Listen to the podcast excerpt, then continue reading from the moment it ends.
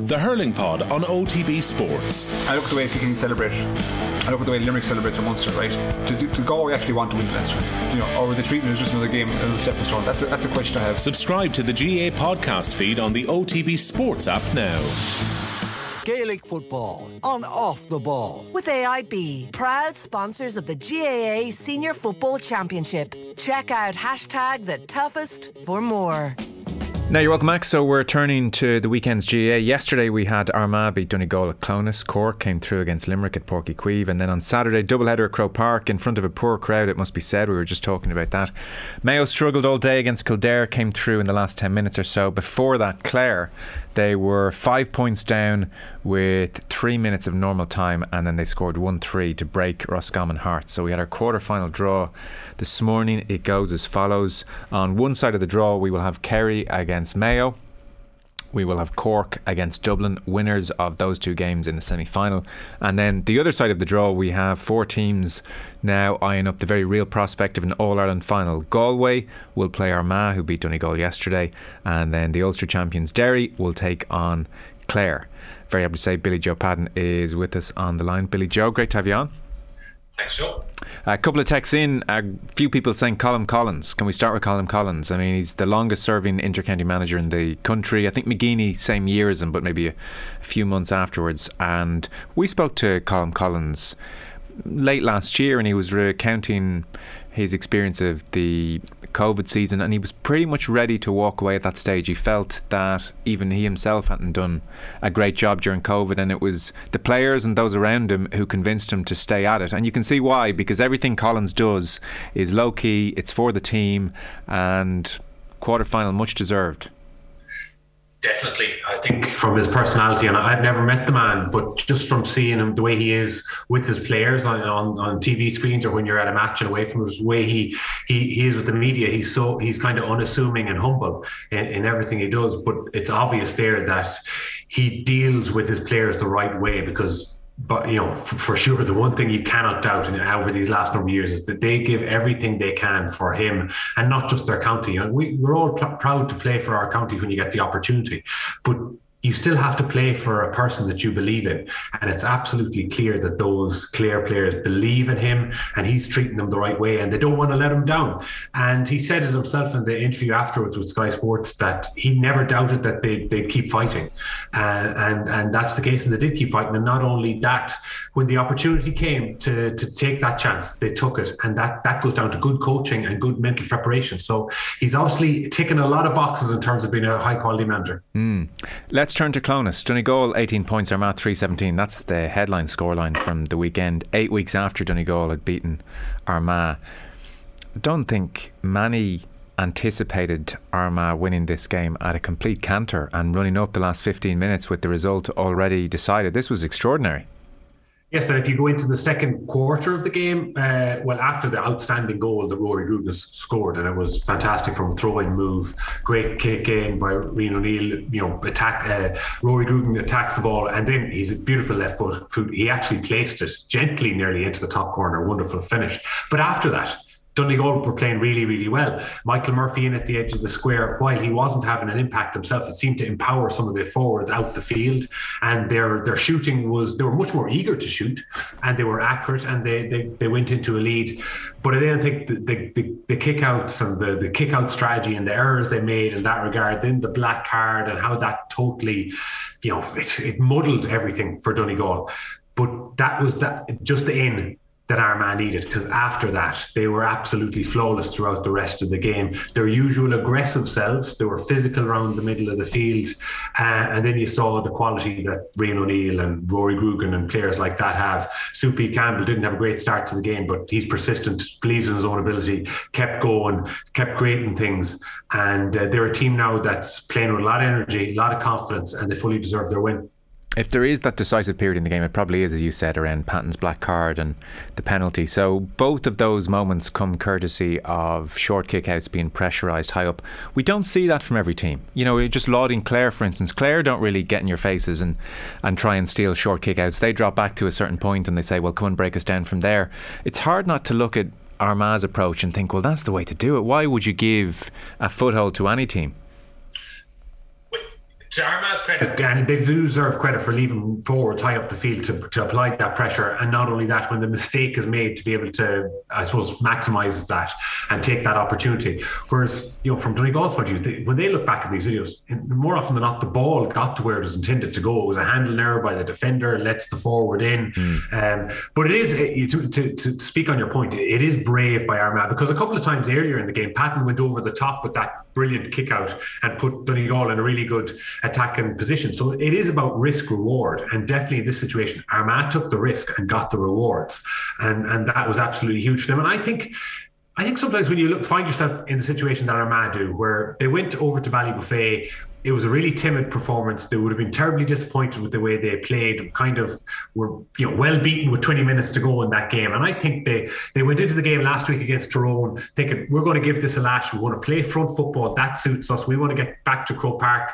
The most one of the most exciting performances of this season was Armagh's performance against Dublin in Croke Park, where they played on the front foot, played attacking football, actually kicked the ball in. So they decided that's what they're going to do. And to do that, you have to put pressure on the opposition, kick out it, and to play that sort sort that sort of way. I don't think Armagh are the sort of team that can sit back for 25 minutes and not concede a free save. They're too eager to get on the ball. They'd be too impatient, not and, and would be guilty of impatience and giving away frees. So they want to play the game mm. in the opposition's half. They want to be able to move the ball quickly into the full forward line. So I think that was their approach the last two games, and that's to McGeeney's credit. And I'm sure you've been watching this team under McGeeney for the last uh, seven years now. Has there been a, a, moment you could pinpoint where he changed tack, or has he always had them playing this kind of football?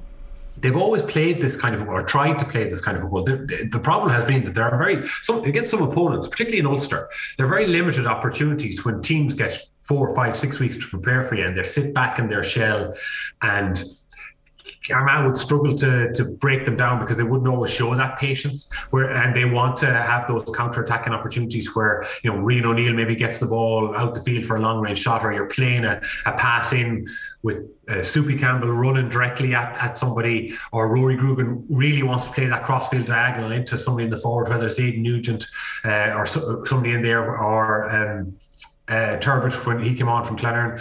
Uh, that's the sort of football they want to play. And you just don't get, uh, you're just not allowed to play that football in Ulster very often. Like in the qualifiers, sometimes things can be a bit more off script, and that that ha- has suited them. I suppose the one thing that stands out, in a lot of Armagh supporters, what's exciting them over the since since yesterday's result, basically is it's the first time in championship that they've put two consistently good performances back to back and got two big wins and that's that's the big thing that's the big takeaway from all this and that's the big difference maybe with some other good performances in, in the earlier part of McGeeney's reign yeah, it was interesting. Rian O'Neill made the exact point when it was put to him that this was, you know, wonderful, and he was always, "Oh, look, we're not getting carried away." It's literally the first time we've put two performances back to back. On Donegal, then, I don't know. Perhaps his peak, uh, age profile, and we're ten years on from that all Ireland team, and Michael Murphy has a few grey hairs now, and McBrearty is is not so uh, young anymore. Or um, you know, I, I, I, guess this applies to Declan Bonner's tenure as well. So I, I don't know if it's age or if it's just the manner of the last 10, 15 minutes, which were so bereft of hope because the thing had unravelled and it was over. But it just felt like an end of era day for that team, that decade that we might be talking about 2022 as a as a line in the sand. And, and who knows? I don't know Bonner's intentions. I don't know Murphy's intentions or McBrearty's intentions.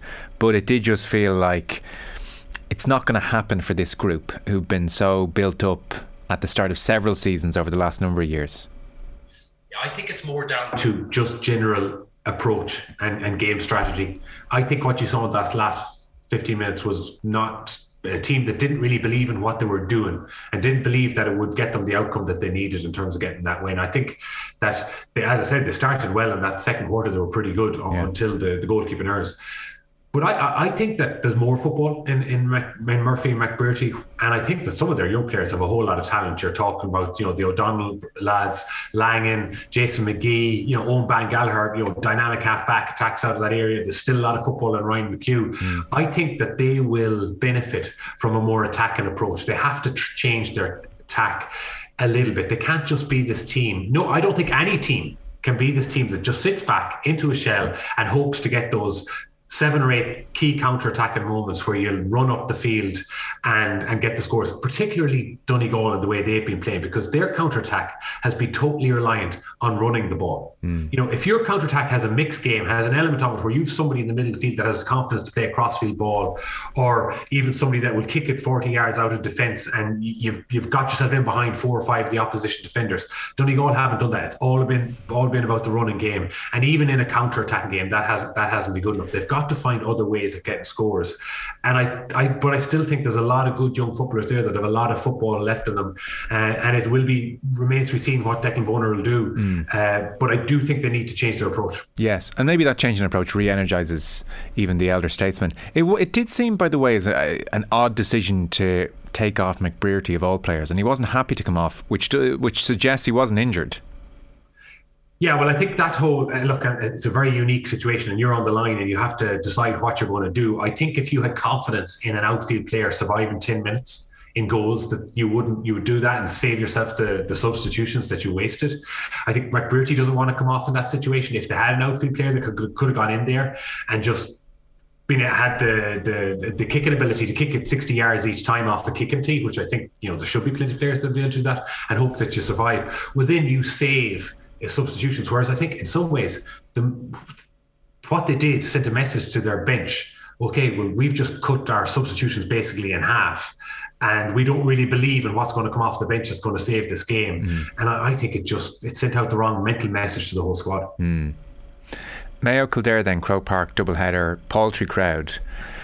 I mean, it's there, there's Mayo just the oddest team in the country by just some distance. And like you go right back to the 06 semi final Dublin, for instance, like this propensity to win games that they probably don't deserve to win or don't look like winning, bar All Ireland finals, is parody of itself at this stage. I, I would put it to you the first 35 minutes on Mayo's part. That's the worst 35 minutes they've produced in maybe 15 years. I don't know. Do you?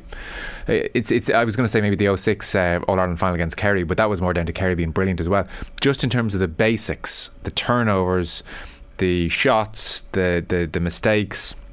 I can't think of Mayo playing a worse 35 minutes in decade plus. Um, well, the, the, to be honest with you, the, the, 30 minutes of the second half against Galway this year, in the championship was pretty horrific as well. Well, that's, you know, that's was, pretty worrying then if we're in the same season. Yeah, well, it, it, it, definitely is, and I would I would say that you know I, I don't like comparing it to other poor performances, but there was probably 55 minutes of the game the last day against yeah. Kildare, which was not good. Yeah. And, and, was, and not anywhere near the standards that they would normally set for themselves. I think James Horan was absolutely honest in his in post match interview when he said that the levels of intensity, the levels of work rate, coordination, just attitude were totally way off the pace. And that's not something that you expect from Mayo. Even when even when they're not going well, you, you always get the feeling that they're grinding, they're trying and they're going through that, but it was just so off the pace. And I think a lot of it stems from the fact that, you know, you're missing Ryan O'Donoghue. Cillian O'Connor is having to play with, you know, coming back from an injury where he hasn't a lot of football under his belt. There's rumours that he can't really train, train, train during the week. So, you know, what's his conditioning levels like? Tommy Conroy is obviously a huge miss. Many of the other forwards that are getting opportunities are not playing well. Matty Ruane, who's been a big player for me over the last two seasons, is not playing well at the minute. So, uh, Diarmuid O'Connor, while working hard, not really getting on the end of stuff. Jason Doherty struggling to come back from injuries as well. Conor Loftus struggled to get into the game the last day. So, you have an attacking unit that's not really functional. No. And you have a that that leads you in a situation where you're totally reliant on Lee Keegan, Eoin McLaughlin, Oisin Mullin doing something for you. And to be honest with you, they those lads played well in the first half and kind of kept Mayo in the game and continued that strong performance into the second half. And Mayo got a little help coming off the bench. And that help coming off the bench, um, it, it it brought Diarmuid O'Connor into the game, brought Conor Loftus into the game while he was there, and, and Matty Ruane finished the game stronger than he started it. But at the same time, Kildare, when I look back I think it Mayo actually come out and win this game, Kildare really will be kicking themselves in the way they finish the finish the, the last 20 minutes of that game because up to that point it was a dramatic turnaround in their level of intensity compared to what they they showed in the in the Leinster final.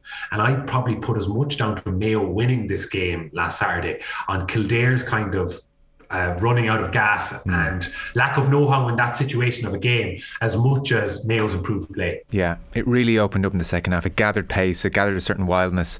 It, uh, cynical or otherwise, Kildare needed to slow the thing down again, make it stop start again, and then they'll re- reflect on some very poor uh, missed chances as well and wides, and there was a there was a great save as well on uh, Kildare.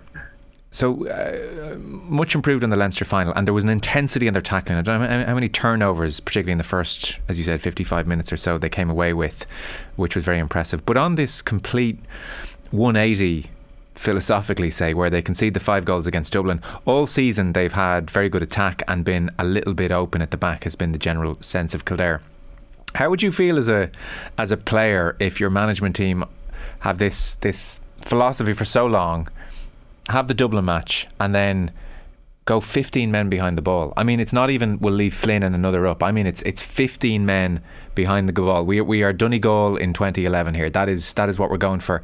I mean, do you think players look at management when they do that and, and wonder? Like, how are we here after five, six months of work and now we're, we're doing this complete 180? Or do you suspect, fair enough, they understand the rationale? Well, it depends on the levels of communication between the management team and the group. If if the whole idea around staying, you know, positive and playing really attack-minded football and taking those risks was on the basis that you're going to win a Leinster title in Croke Park. You go, anything you're going to do after that is going to be in Croke Park, and the, those big wide open spaces will suit you in terms of creating chances. That's true to an extent. But you can't concede the amount of chances that Kildare have been shipping. Even in the league game against Mayo, I think it was playing Carrick-on-Shannon earlier on, it was like neither team could defend that day, and they could have been, hmm. could have been five goals each in that situation. So there were hints that this was going to be a big problem in the throughout the league, and even that game against Dublin in, in Newbridge, there were a lot of Dublin missed opportunities there that could have ended in a very different result.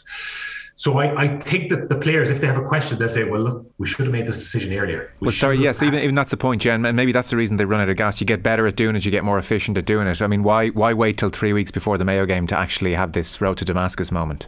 Completely, and that that that the writing was on the wall for that earlier in the season, and that change should have been made. But I suppose if you want to put a positive spin mm. on what happened the last year for Kildare, is that those players themselves and the management team can point to that 55, 60 minutes against Mayo and say, in terms of intensity, in terms of physicality, in terms of level of commitment, in terms of, I suppose, communication and playing for each other, that's your marker. Yeah. That you can't can't go below that. You have to hit that again, and that has to be our starting point for whatever game plan you play next season. But I think you know any of these teams, unless unless you unless you're confident that you can go away, and, and none, none of the teams out there are, uh, you know, not even Dublin at their absolute all time ever best three or four seasons ago, we're going into games with that level of, I suppose, taking that level of risk to play an attacking game plan. You have to be able to defend in 13 with 13 and 14 men at times in each game. And that, in some ways, that has to be your starting point. That has to be your foundation yeah. that you you develop early in the league, and then you tweak that as you go along. In terms of you might have to sit back into that shell when things aren't going well for ten minutes in the game. Mm. When things aren't going well, you can release a few more bodies to be attack minded. Yeah, to be fair, it gives Kildare something to build on. It's such a pity for them now that that's it for basically seven months, you know, and have to, they'll have to dust off the copy of this tape and, and, and, and pick it up and go again. But I suppose that's the nature of things. On uh, Mayo, and this is not a new point, so against that kind of approach, and maybe echoes of the Galway game. So there seemed to be just this feature of Mayo possession in their own half, uh, very slow. Kildare players are retreating, and there are still Kildare players in, in the Mayo half, but they're retreating, and you know they're going to get to a point where it's all 15 men inside, say, the 65 metre line. Mayo refuse at any of those moments to ever kick a ball.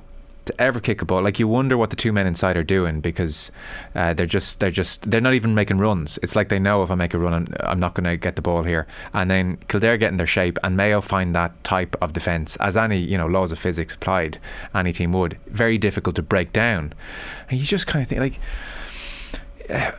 I, I didn't I didn't understand it. You know, you're watching it and you're like, what, so slow, letting Kildare get back, and then you find this hard to break down, and, and it's, you know, Hail Mary stuff in the end from Oisin Mullin and others. Uh, can you explain this to me? Like I was thinking, even stick in Aidan O'Shea wasn't having a good game. Stick in O'Shea and lob a few into him. Look at what Armagh did in the first minute against uh, Donegal. But it, it's it's this one-dimensional approach to a team that wants to get back and defend It was obvious to me in the Monaghan game that Mayo had worked on playing into a blanket defence, and that the way they had spaced out their whole attack, the way they kept depth in their full forward line. You know, uh, Jack Carney is a very inexperienced player, plays a lot of his football in midfield in the half forward line, but he's been asked to do a job in the full forward line. So, you know, as a result of the, the injuries that Mayo have, and he stayed very in close to the goal, great depth in on the penalty spot, and that stretched the field in MacHale Park as much as, as they could. There was none of that in in Croke Park in those uh, open stages. They didn't move the ball quickly enough from left to right to maybe to try and outflank the Kildare defence. And anytime they did go and ball carrier, the ball carrier did go, and even if they had support, you know, the, the ball handling was so poor that it was lost in a tackle, dropped down, or and picked up by a Kildare player, and they were away on away on a counter attack. I do agree to agree with you to a certain extent. You had Jack Carney in there and James Carr now, both of those players are decent ball winners. Jack Carney won a great ball in the first half that was a, a, miss, a shot mm. from James Carr that went up in the air, and Jack Carney showed brilliant hands to catch it clean and lay it off to Owen McLaughlin. I think that might have been the one that um, uh, the save that that then resulted that went over the bar. And and earlier on in the game, even though he missed. Um, James Carr made a really good mark, but missed the, the subsequent chance off his left foot, and yeah. Know, those chances are there. So look, you're talking, you're saying you kick the ball in twice and he got a score out of it and another scoring opportunities he should have made a better use of. So if you'd have come away from that first half and said, well, you kick seven or eight balls in, that might have turned out to maybe four scores if, if, if things are going, going well. Mm. And I would be told, I would be saying that that's the approach you should take against a blanket defense like that. It can never be your plan A. It yeah. can never be your plan A to kick the ball in there because too much will just be broken down and you'll be countered against. So you've got to spread out space the field much better. Your ball handling out the field has to be much sharper, much quicker. You've got to move it from left to right quicker to try and put somebody in on the right wing with an outside shot. And even if, if that's better, if your movement out there is better, you might suck uh, uh, a sweeper out of it, and then that might open it up for those seven or eight times that the longer ball is on. But if your if your ball movement isn't good enough, and you don't have the confidence to, to kick the ball in, well, then that's a problem. And the other thing I say about Mayo and kicking the ball in, it's different if you Rory Grugan out the field with a beautiful left foot, foot that can, you know, make a ball hang in, in the corner. Um, or I think there was another one over the weekend in the other game. I can't remember at, at, at, at, the minute now who it was. I think it was actually maybe for Kildare and, and um, uh, Flynn. It was yeah, was Flynn got Flynn, one. Yeah. yeah, where he comes and makes like a, an Aussie rule style style, you know, leap and catch. You have to have the players out the field that that's what they're good at. Mm. If you look at the Mayo midfielders and the Mayo half back line, Owen McLaughlin is a runner. Paddy Durcan is a runner. Yeah. You know, Stephen Coen's going to sit back and defend. Aidan O'Shea is doesn't have it doesn't have that kicking ability. Matty Ruane doesn't have that kicking ability. You're probably reliant on Diarmuid O'Connor finding himself in a wide situation. He's the player that has that long diagonal ball pass. There just don't have that many options of players to play that ball. Mm.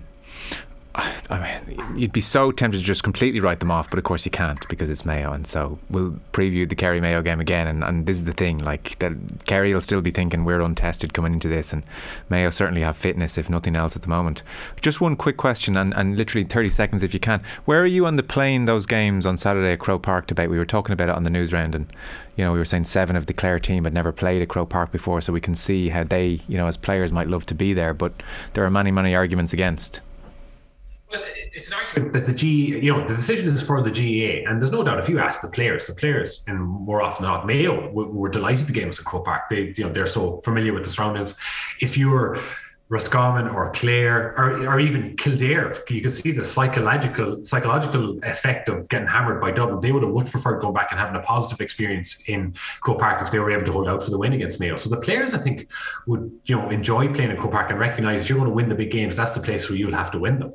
Uh, I think it's a totally different thing for uh, supporters when you consider the costs, the the cost of living crisis that we're in. The GAA has to make those decisions and not only not only to, to take those things and they should be a major consideration in what the GAA uh, are considering when they're fixing games but just the fact that the atmosphere and I hate to use the word but the product yeah. whether you're at the game or whether you're watching on television sometimes the atmosphere in um, provincial grounds the atmosphere in Clones looked really good yesterday for Armagh. So you know that's that's you know that's that has to be a, a consideration as well. Okay. Billy Joe Padden thanks so much Billy Joe. Cheers